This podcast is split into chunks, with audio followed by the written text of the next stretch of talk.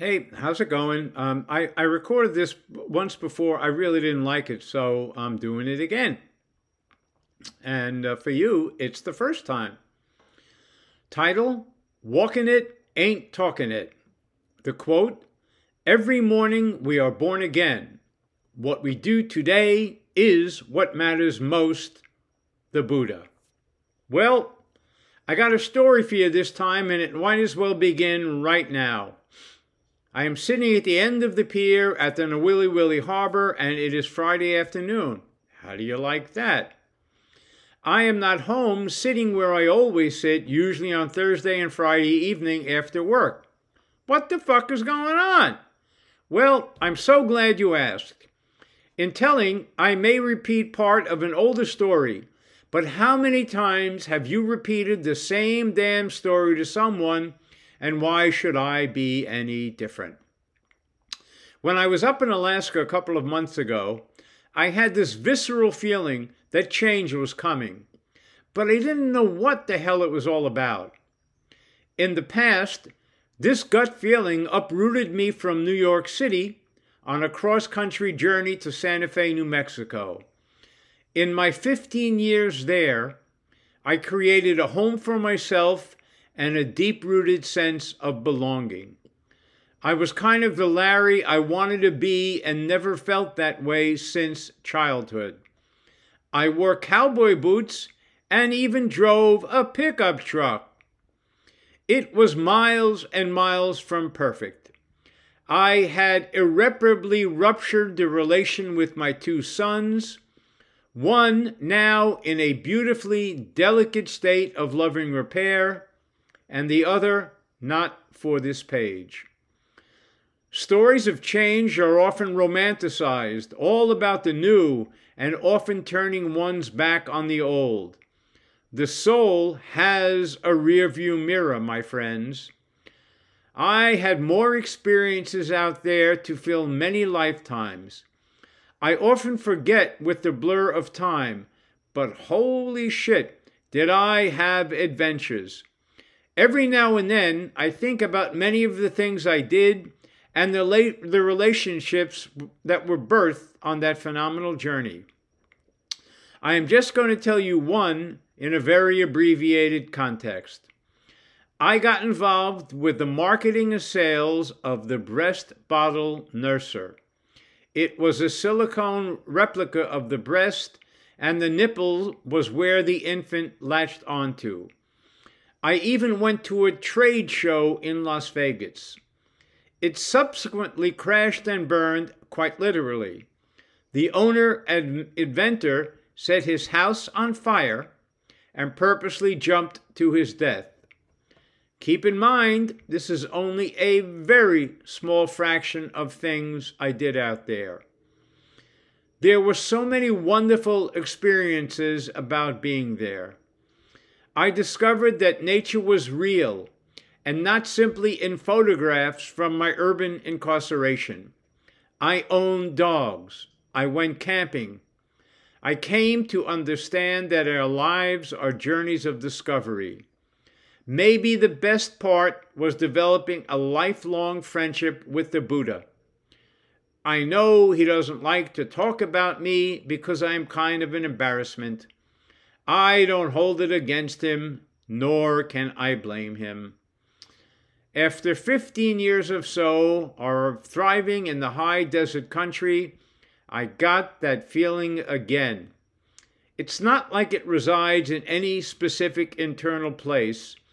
It's just this sense that whatever I needed to do, I had done. Through a series of magical connections, Hawaii came into the crosshairs of my mind map.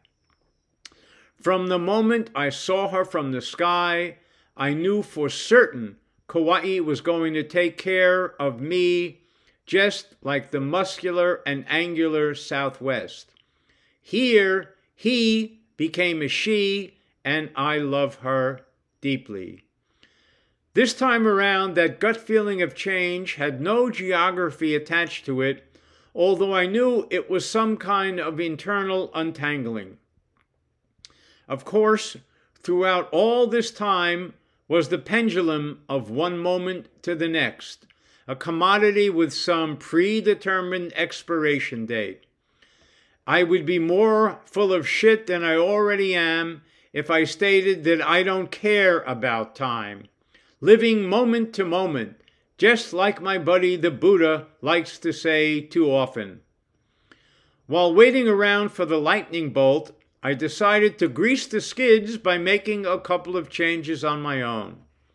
So I cut all my hair off and stopped smoking pot in all its glorious technical incarnations. Yes, I know a bunch of years ago I announced on these same pages that I was quitting, which I did. However, I neglected to mention that after around six holier than thou months, I was back at it with a vengeance. I was high most every day from around 10 a.m. till about 7 p.m allowing it to wear off before sleep, in the throes of this current self injected truth serum, I absolutely never published a story that I hadn't carefully read while straight. While you don't likely care, I actually have standards and respect for every reader. You can read all the fucking manuals published on mountain climbing and even be able to quote passages before even setting foot on one. I can share all the incredible things the Buddha had to say about life, and I do. The truth is, the idea of letting go and the act of letting go are galaxies apart. I decided I needed to change how I was living my life.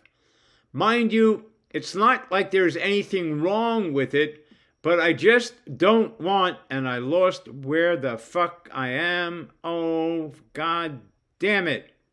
Okay, I'm back. But I just don't want to die in the comforted familiarity of sameness. This experience is so fresh, it is still in the damn oven. From the time I drove away, crying my fucking eyes out, as I looked at my two boys shrinking in the rearview mirror waving goodbye, I believed I had to go. Trust me, there was nothing heroic about it. I paid and I am still paying. That urge was so strong, I had to do it and waited as long as I could. So here I am again metaphorically driving away. This time I am clear eyed and taking my past with me. I know I have been a lucky guy, and for reasons I can't explain or justify, I have been cared for. I really don't like talking about it, whether in conversation or on the page. I am humble beyond belief and sitting out here crying not like those long ago tears from my past, but ones of humility and gratitude for today. I am one of these people who has to get smacked in the back of the head to appreciate a sign, an affirmation. It happened yesterday, which is why I'm writing this story in the first place, admittedly in ass backwards fashion, but look who you're dealing with. I had a conversation with someone I could have written about as some imaginary occurrence, but it actually happened. The person and the substance of the talk are nobody's business because it was more than that to me. It was a stone cold validation of a choice I felt forced to make, coming to me in the form of an exquisite human being. The message was being whispered to me by my Kauai goddess from above. What she was telling me, you got this. Don't worry. You don't need no stinking mountain climbing manual. One foot after the other. Just breathe like the fat man has been telling you all these years. I know she doesn't use that kind of language but hers can only be heard by the heart and never spoken. So, Pardon my slang sincerity and rampant irreverence. I am walking it. One other thing. This was all written while sitting in that photograph. Would I lie? Blessings to you all.